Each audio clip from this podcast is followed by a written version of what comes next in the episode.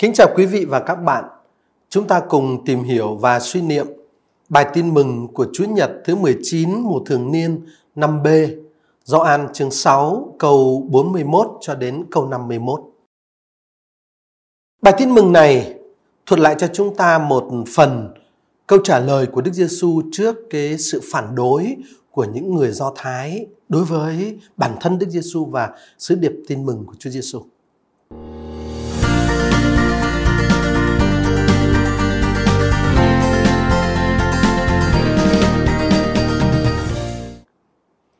Khi ấy, người Do Thái sầm sì phản đối bởi vì Đức Giêsu đã nói, tôi là bánh từ trời xuống. Họ nói, ông này chẳng phải là ông Giêsu con ông Giuse đó sao? Cha mẹ ông ta chúng ta đều biết cả. Sao bây giờ ông ta lại nói tôi từ trời xuống?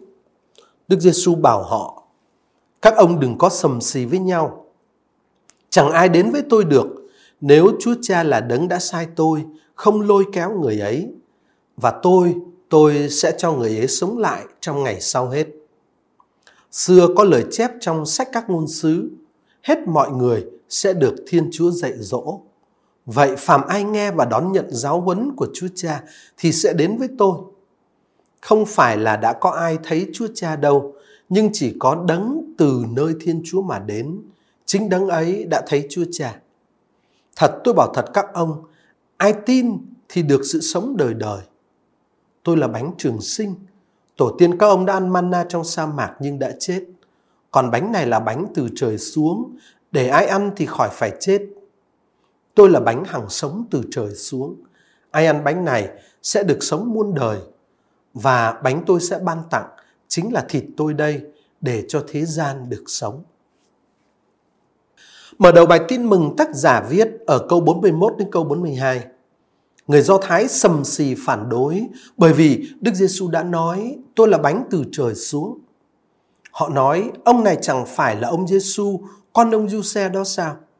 Cha mẹ ông ta chúng ta đều biết cả. Sao bây giờ ông ta lại nói tôi từ trời xuống? Các đối thủ của Đức Giêsu phản đối lời khẳng định của Đức Giêsu bằng cách họ đưa ra các luận cứ dựa trên cái nguồn gốc nhân loại của Đức Giêsu.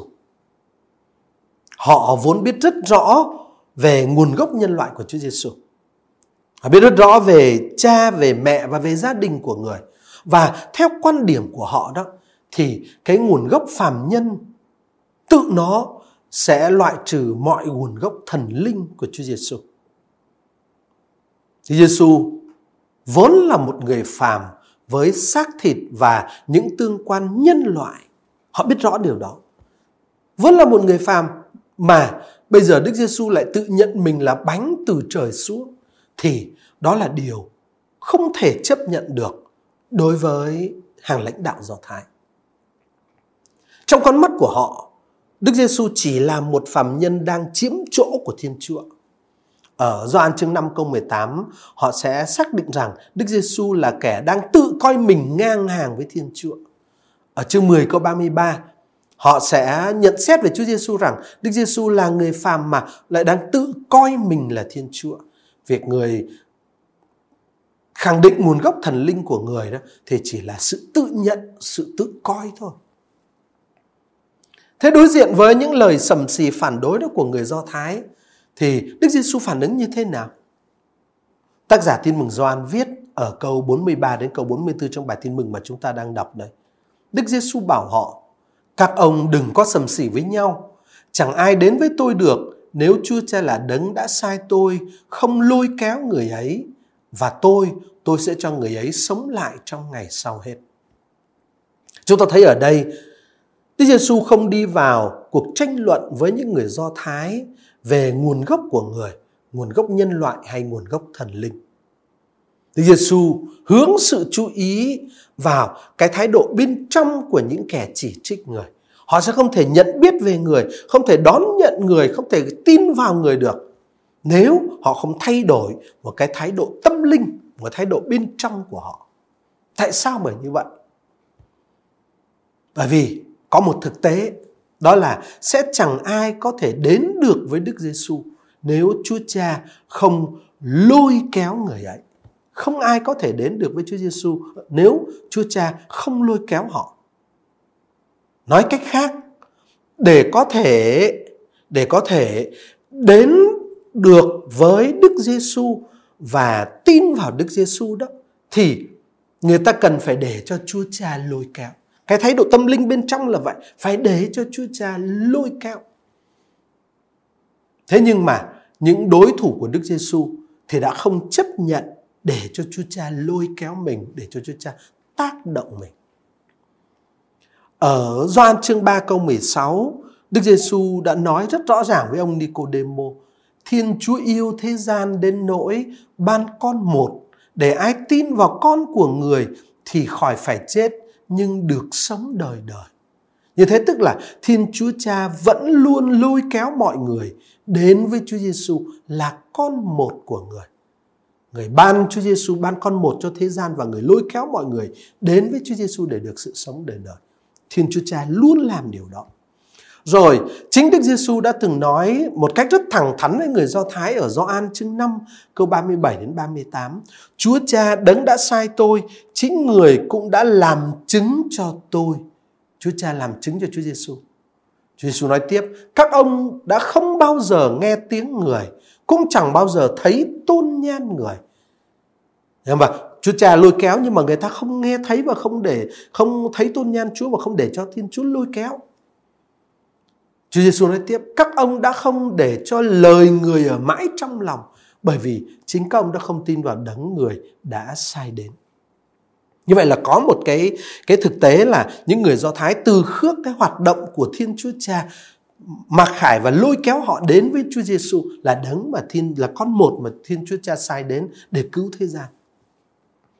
Rồi bên cạnh cái sự lôi kéo đó của Thiên của Thiên Chúa Cha thì chính những hoạt động của Chúa Giêsu Chính những hoạt động của Chúa Giêsu cũng là những hoạt động chứng tỏ rằng người đến từ Thiên Chúa Cha là chứng tỏ rằng người là bánh từ trời xuống, là lương thực mà Thiên Chúa Cha ban cho nhân loại. Các hoạt động của Đức Giêsu vì người nghèo và người bị áp bức chính là những thực tại cho phép người ta hiểu về con người thật của Đức Giêsu, về sứ mạng mà Chúa Cha trao phó cho Đức Giêsu và về sự hiện diện của Thiên Chúa Cha giữa nhân loại. Chính Chúa Giêsu đã từng nói ở Gioan chương 5 câu 36, phần tôi tôi có một lời chứng lớn hơn lời chứng của ông Gioan. Đó là những việc Chúa Cha đã giao cho tôi để tôi hoàn thành. Chính những việc tôi làm đó làm chứng cho tôi rằng Chúa Cha đã sai tôi. Công việc của Chúa Giêsu vì người nghèo và người bị áp bức làm chứng rằng Thiên Chúa Cha đã sai người, người xuất phát từ Thiên Chúa Cha và sứ mạng của người là do Chúa Cha ấn định. Rồi ở Gioan chương 10 câu 38 Đức Giêsu nói với người Do Thái nếu tôi làm các việc đó, việc mà Chúa Cha sai đó, nếu tôi làm các việc đó thì dù các ông không tin tôi, ít ra cũng hãy tin các việc đó. Như vậy các ông sẽ biết và ngày càng biết thêm rằng Chúa Cha ở trong tôi và tôi ở trong Chúa Cha. À. Thế nhưng mà người Do Thái đã không thực sự chú ý, suy tư về những ý nghĩa đặc biệt của các hoạt động của Chúa Giêsu và vì thế, họ đã khước từ Chúa Giêsu. Như thế tức là người ta không đến được với Chúa Giêsu dù Chúa Cha đã lôi kéo họ. Người ta cũng không đến được Chúa với Chúa Giêsu dù những công việc của Chúa Giêsu chứng tỏ là người xuất phát từ Chúa Cha. Thế nhưng mà những ai thuận theo sự lôi kéo của Chúa Cha thì chắc chắn sẽ đến được với Đức Giêsu. Và những ai đến được với Đức Giêsu như thế thì người sẽ cho họ được sống lại trong ngày sau hết, tức là được sự sống đời đời. Đó, chắc chắn là như vậy. Ở trong thực tế thì kính thưa quý vị và anh chị em, những người Pharisêu vào thời Chúa Giêsu đó vẫn chấp nhận sự sống lại và họ nỗ lực bảo vệ niềm tin vào sự sống lại.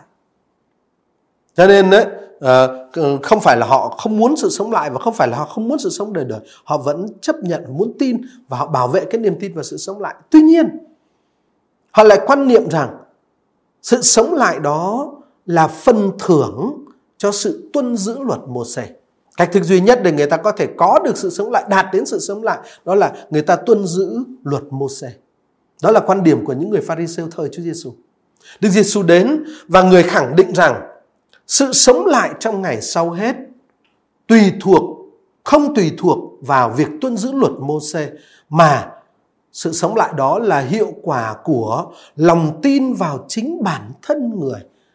Hiệu quả của việc gắn bó với bản thân người. Đó là đạo lý của Chúa Giêsu. Sẽ không có bất cứ sự sống lại nào mà không do Đức Giêsu ban tặng và không phải là sự sống do chính Đức Giêsu mang lại cho chúng ta. Bởi vì như Đức Giêsu đã nói một cách hiển ngôn ở Gioan chương 6 câu 39, ý của đấng đã sai tôi là tất cả những kẻ người đã ban cho tôi, tôi sẽ không để mất một ai, nhưng sẽ cho họ sống lại trong ngày sau hết. Ở Gioan chương 5 câu 26 thì Đức Giêsu nói rất rõ, quả thật Chúa Cha có sự sống nơi mình thế nào thì cũng ban cho người con được có sự sống nơi mình như vậy. Và Chúa Giêsu mang nơi mình sự sống của chính Thiên Chúa Cha của chính Thiên Chúa và người có sứ mạng ban sự sống đó cho tất cả những ai đến với người. Cho tất cả những ai đến với người. Nhưng mà đâu là những người được Chúa Cha lôi kéo đến với Đức Giêsu để họ có thể được sự sống đời đời? Câu trả lời là Chúa Cha không chọn một số người ưu tuyển nào đó để ban cho Đức Giêsu đâu mà là tất cả mọi người.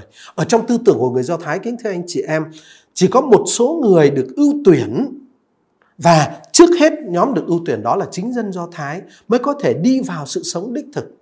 Đức Giêsu đến và người đem một đạo lý mới mẻ hẳn khác hẳn Chính Đức Giêsu nói tiếp với những người Do Thái đang sầm xì phản đối người ở câu 45 của bài tin mừng mà chúng ta đang tìm hiểu đây.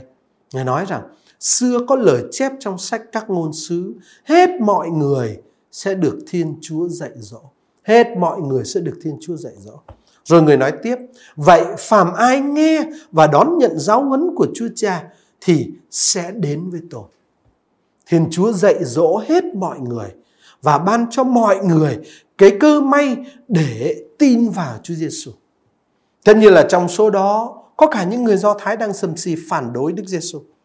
Vậy nếu có một cái sự không được sự sống đời đời, không tin vào Đức Giêsu đó là bởi vì người ta từ chối chứ không phải bởi vì Thiên Chúa không lôi kéo, không phải là bởi vì Thiên Chúa không ban cái cơ may cho người ta được gắn bó với Đức Giêsu. Nói cách khác, sở dĩ những người Do Thái ở đây không tin vào Đức Giêsu là vì họ không để cho mình được Thiên Chúa lôi kéo và tác động.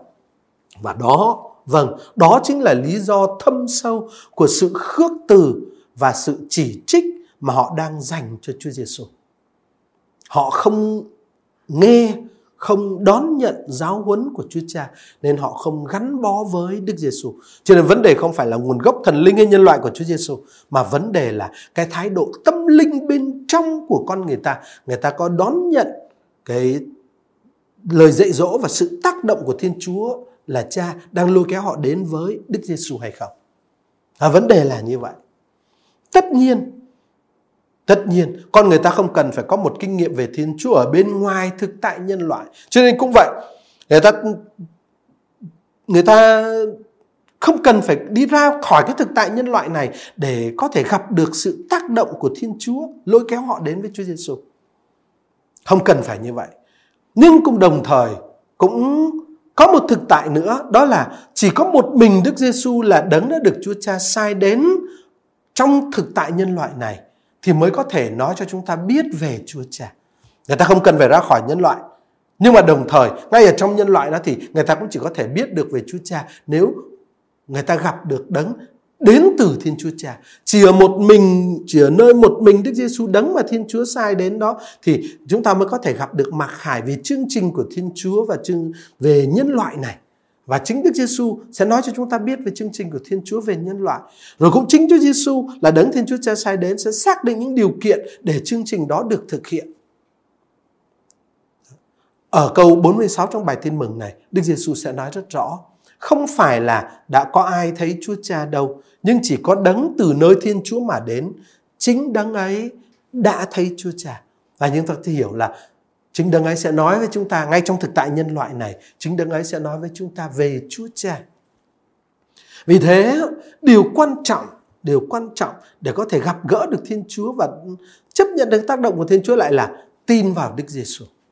Rồi Đức Giêsu nói tiếp ở câu 47 đến câu 48, thật tôi bảo thật các ông, ai tin thì được sự sống đời đời. Tôi là bánh trường sinh. Không phải luật mô xê là nguồn mạch của sự sống trường sinh. Cũng không phải là việc tuân giữ luật mô xê làm cho người ta được sự sống lại như những người Pharisêu thời Chúa Giêsu vẫn hiểu. Không. Và chính manna do Thiên Chúa ban dù vô cùng quý giá theo quan điểm của người Do Thái cũng không hề thông ban cho người ta sự sống đích thực được. Ở câu 49 trong bài tin mừng này, Đức Giêsu nói rất thẳng thắn, tổ tiên các ông đã ăn manna trong sa mạc nhưng đã chết. Sự chết của tổ tiên các ông mà Đức Giêsu nói đến ở đây thì không chỉ là sự chết thể lý mà còn là sự thất bại trong lĩnh vực ân sủng với Thiên Chúa nữa. Chúng ta biết là những người Israel đã được ăn manna trong sa mạc, dẫu vậy họ vẫn không được vào đất hứa. Đối với cái thế hệ đã phải làm nô lệ bên Ai Cập thì cuộc xuất hành thực ra đã thất bại. Họ không đạt đến đích của biến cố là đất hứa. Họ không được vào chốn yên nghỉ của Đức Chúa. Tại sao vậy? Bởi vì như Thánh Vịnh 95 câu 7 và các câu tiếp theo, cũng như sách dân số chương 14 câu 21 đến 23 nói cho chúng ta biết, họ thất bại là bởi vì họ đã không nghe lời của Thiên Chúa. Cho nên, họ ăn manna nhưng họ vẫn không vào được đất hứa là bởi vì họ đã không nghe lời của Thiên Chúa. Họ ăn bánh bởi trời Thiên Chúa ban nhưng họ vẫn không đi vào được đất hứa là bởi vì họ đã không nghe lời của Thiên Chúa. Đúng thực là manna đã không làm cho họ có được sự sống đích thực. Và Chúa Giêsu nói chính cha ông tổ tiên các ngươi, cha ông các ngươi đã ăn manna nhưng mà cũng đã chết. Tuy nhiên, những ai đón nhận Đức Giêsu thì khác họ sẽ đón nhận được sự sống đời đời. Bởi lẽ như Đức Giêsu nói ở câu 50 trong bài tin mừng mà chúng ta đang đọc đây, còn bánh này là bánh từ trời xuống để ai ăn thì khỏi phải chết. Bánh mà Chúa Giêsu nói đến ở đây là chính bản thân người. Bởi vì ở câu 51a Đức Giêsu sẽ nói thêm Tôi là bánh hằng sống từ trời xuống. Ai ăn bánh này sẽ được sống muôn đời đặt ở trong ngữ cảnh nhấn mạnh sự đối lập trực tiếp với manna của cuộc xuất hành mà chúng ta vừa đề cập ở trên, thì Đức Giêsu là bánh hàng sống, chính là sự bảo đảm cho sự thành công của cuộc giải thoát nhân loại khỏi ách nô lệ sự chết. Chính trong lòng tin vào Đức Giêsu mà chúng ta sẽ đạt thấu đích điểm của cuộc vượt qua đích thực và tối hậu. Nên vấn đề quan trọng bây giờ là gắn bó với Chúa Giêsu là đón nhận Chúa Giêsu là bánh hàng sống đích thực. Tin vào Đức Giêsu, gắn bó với Đức Giêsu, đó chính là yếu tố cốt tử để chúng ta có được sự sống đích thực và đời đời. Tất cả mọi cái sự tìm kiếm khác trong cuộc sống này sẽ trở nên vô nghĩa nếu chúng không đưa chúng ta đến chỗ gắn bó với Đức Giêsu. Đó chính là một nội dung rất quan trọng ờ, của bài tin mừng mà chúng ta suy niệm hôm nay.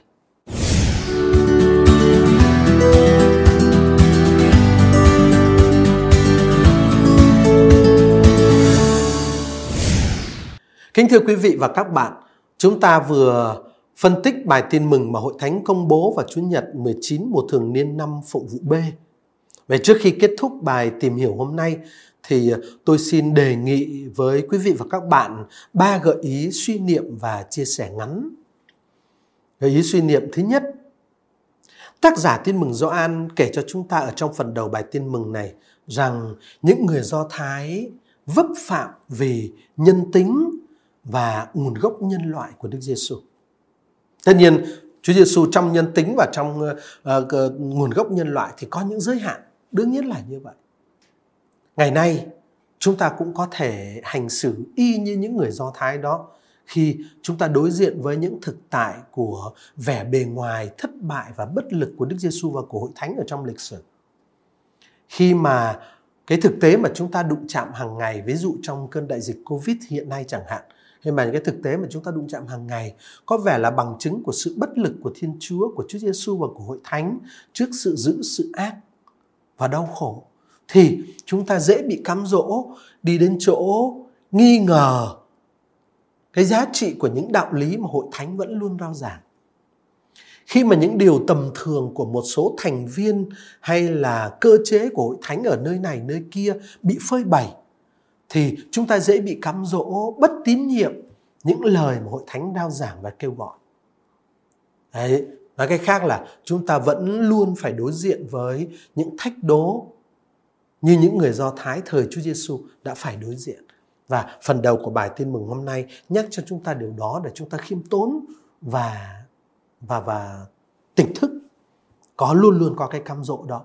Và Thiên Chúa luôn mặc khải uh, chương trình của người tình yêu của người ngang qua những cái thực tại nhân loại và có vẻ có vẻ rất là giới hạn đó nhưng mà những thực tại nhân loại và các vẻ giới hạn đó trong thực tế nó lại chứa đựng cái mặc khải và tình yêu của chính Thiên Chúa. Nhưng mà chúng ta rất là dễ bị ờ, cám dỗ, dừng lại dừng lại. Đó. nên quan trọng là cái cái cái cái cái ờ, trước hết chúng ta phải ý thức rằng mình có thể bị cám dỗ như vậy.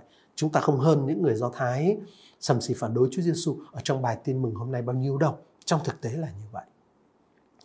Gợi ý suy niệm thứ hai của tôi trong bài tin mừng này đó là khi đối diện với cái tình cảnh bị sầm xì và phản đối như vậy thì Đức Giêsu trong bài tin mừng mà chúng ta đang đọc hôm nay đã thẳng thắn đưa ra câu trả lời của Ngài. Cái điểm thứ nhất ở trong câu trả lời của Đức Giêsu, cái riêng là ở câu 43 cho đến câu 46 trong bài tin mừng hôm nay cho thấy rằng sẽ không ai có thể đến được với Đức Giêsu nếu Chúa Cha không lôi kéo người ấy. Nói cách khác, để có thể đến được với Đức Giêsu và tin vào Đức Giêsu bất chấp cái vẻ bề ngoài của những gì chúng ta đang thấy, bất chấp cái giới hạn của Chúa Giêsu và của hội thánh mà chúng ta đụng phải ở trong thực tế đó, để có thể đến được với Đức Giêsu và tin vào người bất chấp tất cả những điều đó thì chúng ta cần phải để cho Chúa Cha lôi kéo, phải thuận thảo với những tác động của Thiên Chúa trong cuộc sống của chúng ta. Đó là cái thái độ tâm linh vô cùng cần thiết để chúng ta có thể đến được với Chúa Giêsu và đón nhận ở nơi người sự sống ngay giữa những cái cái cái giới hạn mà chúng ta đang nhìn thấy trong thực tế. Giữa những thách đố đức tin mà chúng ta có thể đang phải đối diện và vẫn phải đối diện hiện nay đó, chúng ta được mời gọi hướng cái nhìn và tâm hồn mình về một chân trời khác hẳn. Đó là chúng ta phải thuận thảo với những tác động của thiên chúa trong cuộc sống của chúng ta. Luôn luôn giữ cái thái độ tâm linh đó những cái thái độ tâm linh. Không dừng lại ở những gì chúng ta thấy không dừng lại ở những gì mà chúng ta cảm nghiệm mà thôi mà là luôn mở ra để thuận thảo với những tác động của Thiên Chúa trong cuộc sống của chúng ta. Và cái thái độ tâm linh mở ra và sẵn sàng đón nhận những mà khải mới mẻ và những cái uh, sự lôi kéo của Thiên Chúa ngay từ trong tâm hồn của chúng ta như vậy đó. Thì đó là cái thái độ tâm linh quan trọng thứ nhất để chúng ta có thể vẫn giữ được niềm tin vào Chúa Giêsu. Gợi ý suy niệm thứ ba của tôi xuất phát từ bài tin mừng mà chúng ta đang phân tích một trong những điểm đạo lý quan trọng được trình bày trong bài tin mừng hôm nay đó là Đức Giêsu đích thực là bánh hàng sống từ trời xuống. Ngài là sự bảo đảm cho cái sự thành toàn của cuộc giải thoát nhân loại khỏi ách nô lệ của sự chết, của đau khổ và của tội lỗi. Không có bất cứ cái thực tại nào khác có thể đem lại cho chúng ta ơn giải thoát và sự sống đích thực nếu nếu cái thực tại đó không xuất phát từ và không quy hướng về Đức Giêsu Kitô Chúa của chúng ta. À, vì thế cho nên điều quan trọng là chúng ta tin vào Đức Giêsu và gắn bó với Đức Giêsu.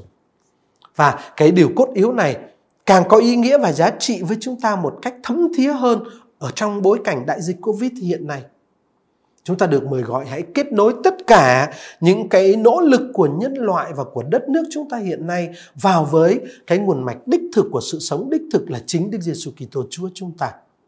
Và ngay cả những anh chị em không thể trực tiếp tham gia vào các nỗ lực uh, chống lại dịch Covid, ví dụ như uh, vì tình trạng già yếu bệnh tật của mình mình không thể làm được gì thì ngay cả những anh chị em đó cũng vẫn có thể tham gia thực hiện cái việc chống Covid cái việc chiến thắng sự ác sự dữ đang diễn ra trong cuộc sống của chúng ta bằng cách cầu nguyện.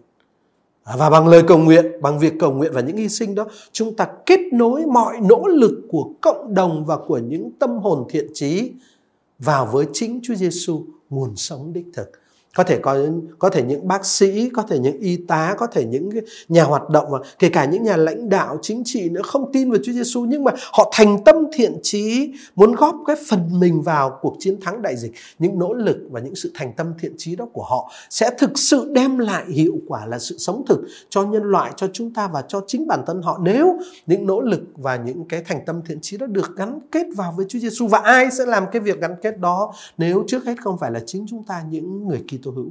Cho nên ờ, khi chúng ta đặt mình chầu thánh thể, khi chúng ta đặt mình hy sinh và cầu nguyện ngay cả uh, khi chúng ta không làm gì được ngoài thực tế được thì với lời cầu nguyện như thế chúng ta cũng đang kết nối những nỗ lực của cả cộng đồng của chúng ta ừ, của những tâm hồn thiện trí vào với Chúa Giêsu là nguồn gốc đích thực là nguồn sự thiện đích thực là sự sống đích thực. Dạ, ở trong cái sự gắn kết đó với Chúa Giêsu đó những nỗ lực của chúng ta, của cộng đồng chúng ta, của đất nước chúng ta sẽ sinh hoa trái thực sự là sự sống.